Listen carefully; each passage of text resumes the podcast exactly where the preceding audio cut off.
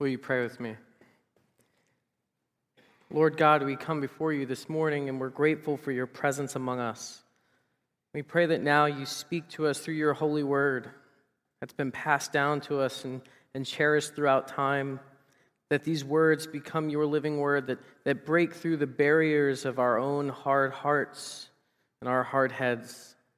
That the words that we read now are your words that you speak to us in this place, regardless of where we've come from or what we're going through or what we return to after worship this morning. In the name of your Son, Jesus Christ, we pray. Amen. Our scripture today comes from the Gospel of John, chapter 20, verses 19 to 29. Hear the word of the Lord. When it was evening on that day, the first day of the week, and the doors of the house where the disciples had met were locked, for fear of the Jews, Jesus came and stood among them and said, Peace be with you. After he said this, he showed them his hands and his side, and then the disciples rejoiced when they saw the Lord. Jesus said to them again, Peace be with you. As the Father has sent me, so I send you. When he had said this, he breathed on them and said to them, Receive the Holy Spirit. If you forgive the sins of any, they are forgiven them. If you retain the sins of any, they are retained. But Thomas, who was called the twin, one of the twelve, was not with them when Jesus came. So the other disciples told him, We have seen the Lord. But he said to them, Unless I see the mark of the nails in his hands, and put my finger in the mark of the nails, and my hand in his side, I will not believe. A week later, his disciples were again in the house, and Thomas was with them. And although the doors were shut, Jesus came and stood among them and said, Peace be with you. And then he said to Thomas, Put your finger here and see my hands. Reach out your hand and put it in my side. Do not doubt, but believe. Thomas answered, My Lord and my God. And Jesus said back to him, Have you believed because you have seen me? Blessed are those who have not seen and yet have come to believe. This is the word of the Lord. Thanks be to God. Now, growing up, many of you know this, I, I enjoy being outside. I enjoy uh, the ocean. I enjoy the woods. Uh, unfortunately, I'm constantly getting sunburned or uh, some other ailments when I'm outside. But as a kid, I was always growing up exploring the woods I was playing football at this field that was su- surrounded by what seemed like a forest when I was three feet tall, but really it was just a couple trees. But what happened was there were lots and lots and lots of mosquitoes by that field. I'm telling you, we played football six, seven days a week, which means I got eaten alive by mosquitoes like six or seven days a week. So the majority of my childhood was spent with mosquito bites all over me. My mom said it's because I had sweeter blood than all the other kids and I think that's probably right. So, um, unfortunately, when I was a kid, a, a, book series got turned into a movie series, and it was very popular called Harry Potter. And there was a character in Harry Potter, it was a rat, and it was named Scabbers. And because kids are not always the nicest, my nickname for a long time was Scabbers. This is where you all can feel sorry for me. This is why I get a little snarky, and it's because I was always on the defense growing up. But, you know, no one wants to really be called Scabbers, let alone when you know it's after a rat. But that's the nickname I got. When I was a little older, I was in college and I was able to go uh, to Ireland for, for two summers for an internship. And at that point, I did not drink very much coffee. So one day, after a couple weeks, uh, all the leaders wanted to go get coffee at McDonald's, and we all went, and five people ordered coffee in front of me. They're like, Mike, we'll cover it. And I got up to the counter and I said, I'd like a mango smoothie, please. And they went, Are you serious? You got a mango smoothie? And from that day forward, I was Mango Mike. And to this day, the kids I met in Ireland will email me or Facebook me and say, Mango! It's a nickname that has stuck, but it's kind of endearing, even though I'm named after a fruit now. And so I say all that to say sometimes you get nicknames you want and that are endearing, and sometimes you get nicknames you never asked for you know, if I got to choose my own nickname, it'd probably be much cooler than that. But usually people don't play those games with you and let you choose. But I say all that to say naming is a really important part of Scripture. Uh, it, there's a funny thing I was reading online the other day about one of the funniest things Jesus did was rename people with no context. And it's like, hi, my name's Simon. Like, I'm going to call you Peter. And it's like, oh, okay. Like, Jesus is just renaming people. But it's something that happened throughout the Old Testament, too. Uh, most notably, we know the story of Jacob and Jacob and his brother Esau. And Jacob's name meant he who grasps the heel because Jacob was defined by these stories where he's always like striving to get something. And he wrestles with God all night trying to get something. And eventually, God succumbs in some way, or he says, All right, you lasted longer than I thought you would. I'm going to rename you Israel. And it became this characterizing name for his entire people. In fact, we call them the people of Israel. So sometimes when you're reading that part of Genesis, you're like, Are we talking about a person or the people? But naming has become a very important part of the story of Scripture. And Jesus is very interested in the names that we give one another. Unfortunately, we are not so good, like the kids that called me Scabbers. We're not so good at naming people necessarily. When we read the Bible, actually, we name people unknowingly, sometimes with good intentions, but often with bad results. We have all kinds of names for characters that don't appear in the Bible. We call people things like the woman caught in adultery. She had a name. We call people like that blind man, that beggar, that person with leprosy, the, the woman with that blood disease, the Syrophoenician woman. We name people by their ailments or the sins they were caught in or, or their ethnicities rather than acknowledging that they are people made in the image of God. And it reveals something about us. One is that it, it's convenient to tell a story of the Bible and say, oh, yeah, that's the one where the person touched Jesus' robe. But it reveals that our society defines one another by the things that we see most. And that makes sense, and yet it, it is counterintuitive to the truth of Scripture that we are all made in the image of God. What God is doing in our lives is bigger than what we see one another doing. What, what Jesus sees in some of these people is not just their ethnicity, but rather that their faith has made them whole. He says, Neither do I condemn you, go and sin no more. Jesus meets each of these people that are outcast by society, that are named by society, and says that they're beloved. I wonder what kind of names and nicknames and identities that the people in this room or that are worshiping online have taken on because the people around you in your lives have called you it for so long, you started to believe it's true. I wonder what sins you've allowed to define you throughout your life because you've wrestled with them for so long, or, or what struggles you have allowed to become part of your identity. Maybe it's time to let some of those things go and remember that God has called you beloved.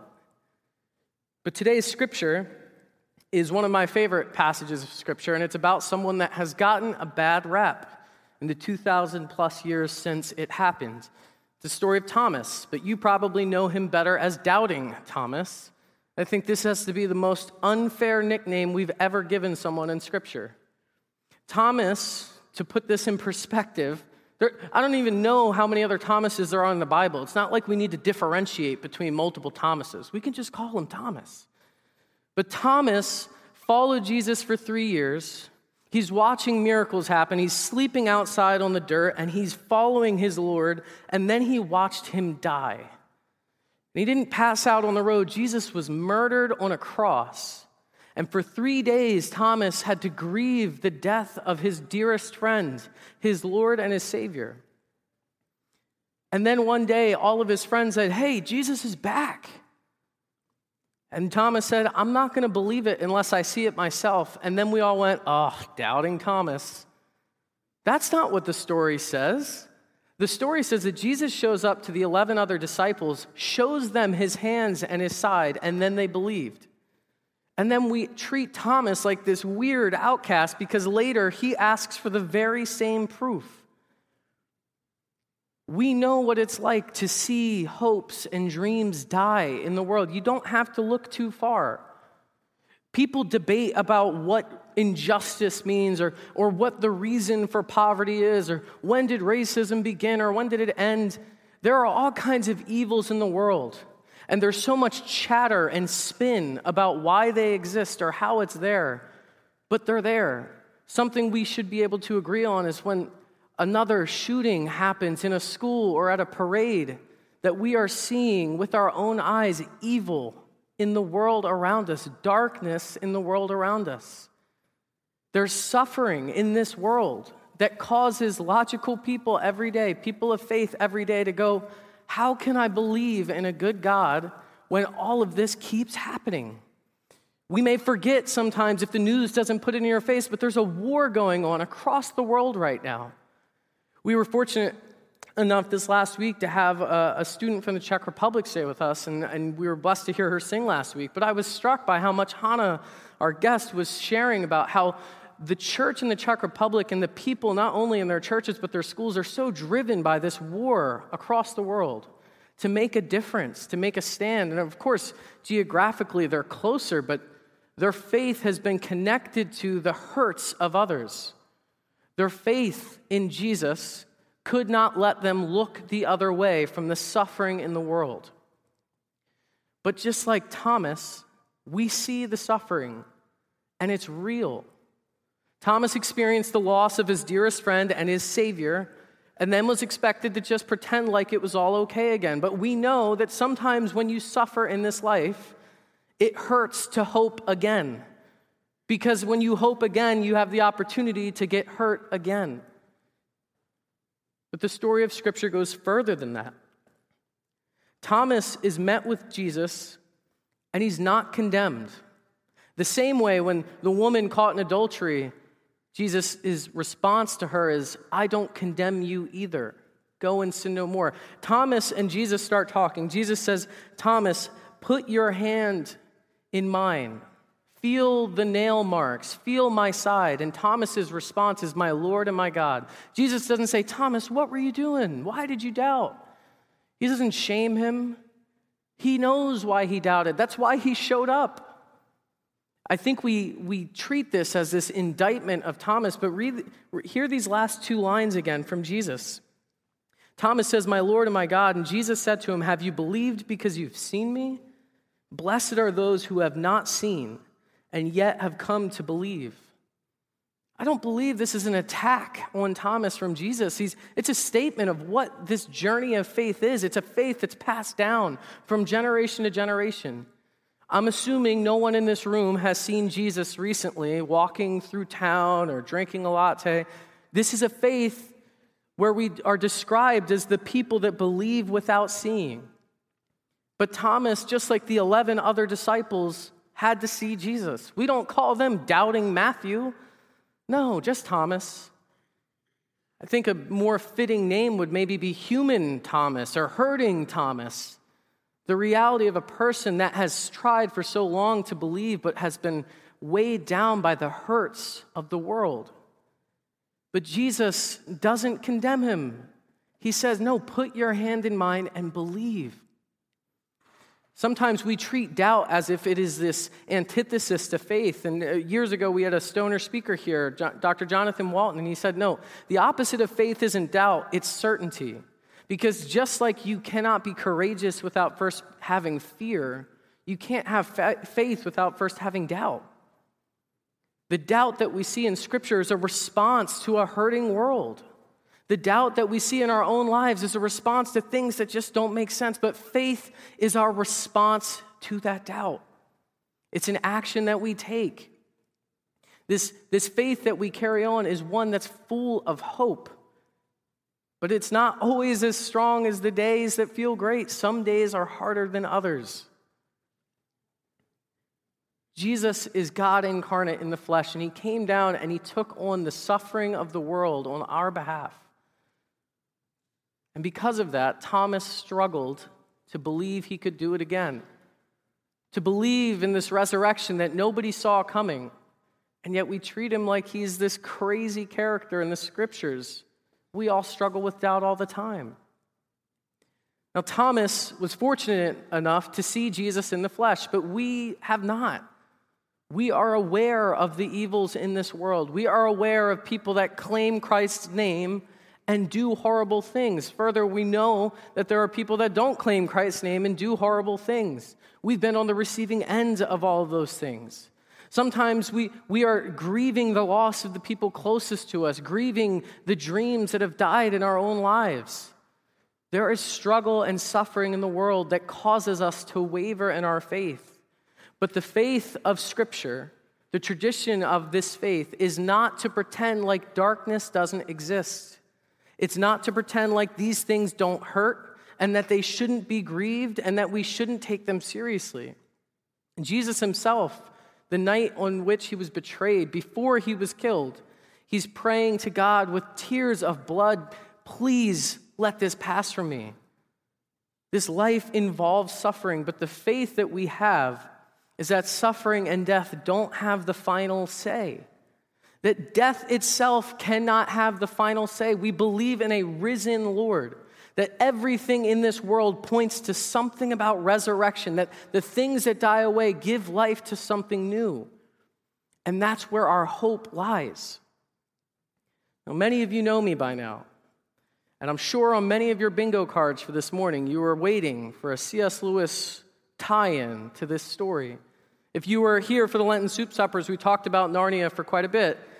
There's this story called the Chronicles of Narnia and the Silver Chair, where there's a, uh, an evil witch that has enchanted all of Narnia, and she's moved everyone underground, meters and me- hundreds of meters underground, where they can't see the world above anymore. She's tricked them into believing there was never an Aslan, the Christ figure, the lion. There was never any trees or grass or water or a sun or a sky. It was all in your imagination.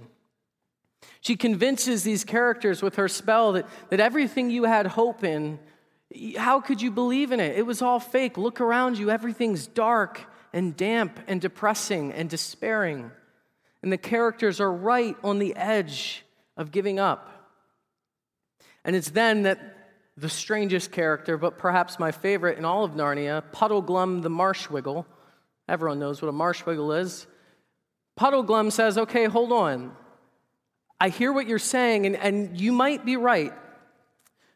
But you've left out one thing. Suppose everything you've said is true. Suppose I, everything I ever thought was real about Aslan and the sun and Narnia, suppose it's all fake. Then my fake world sounds far better and more beautiful and more powerful than this dark, hollow world you're describing.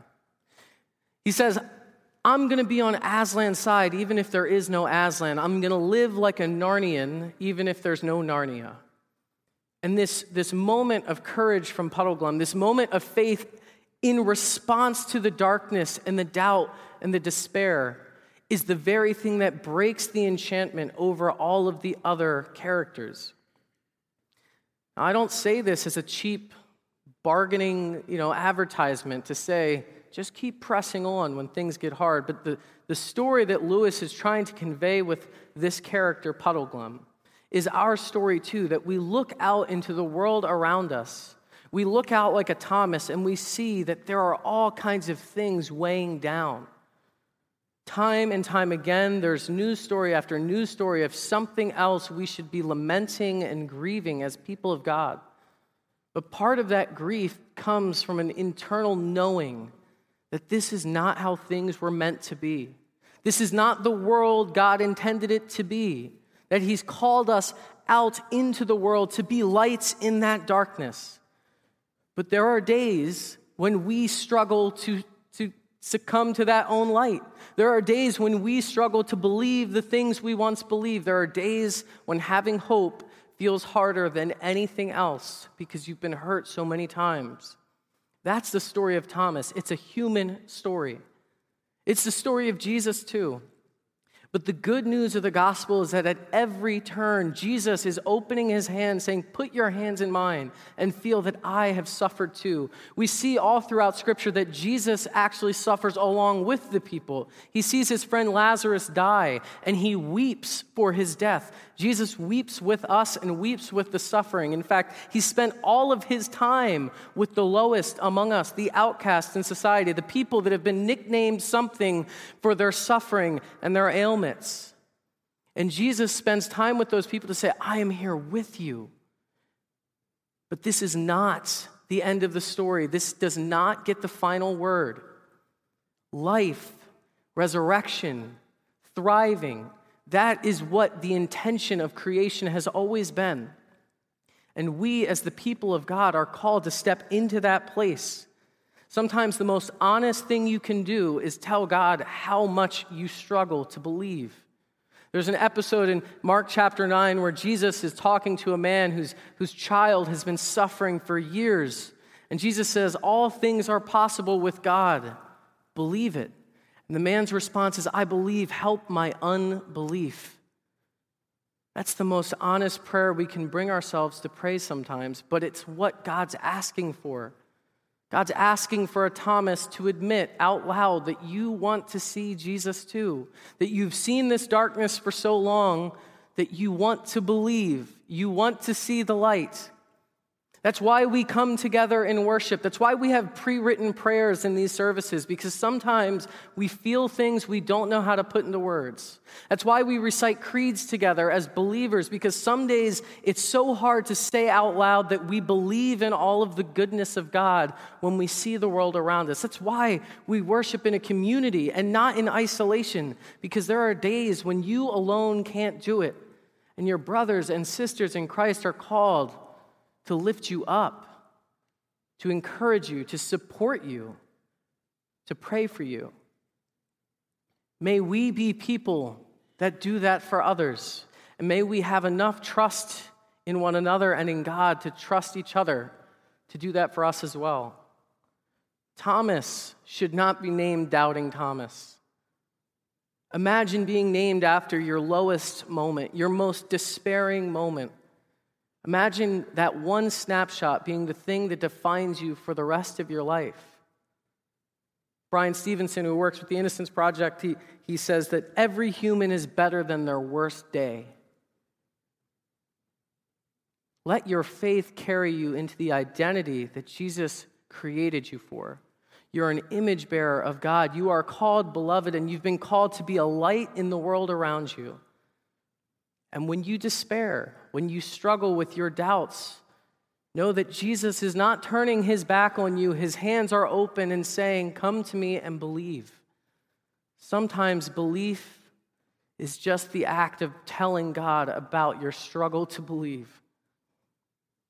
But in doing so, we proclaim our faith and our hope in a God that is good and that does not let death have the final word. So may we be people that follow in those footsteps. Amen.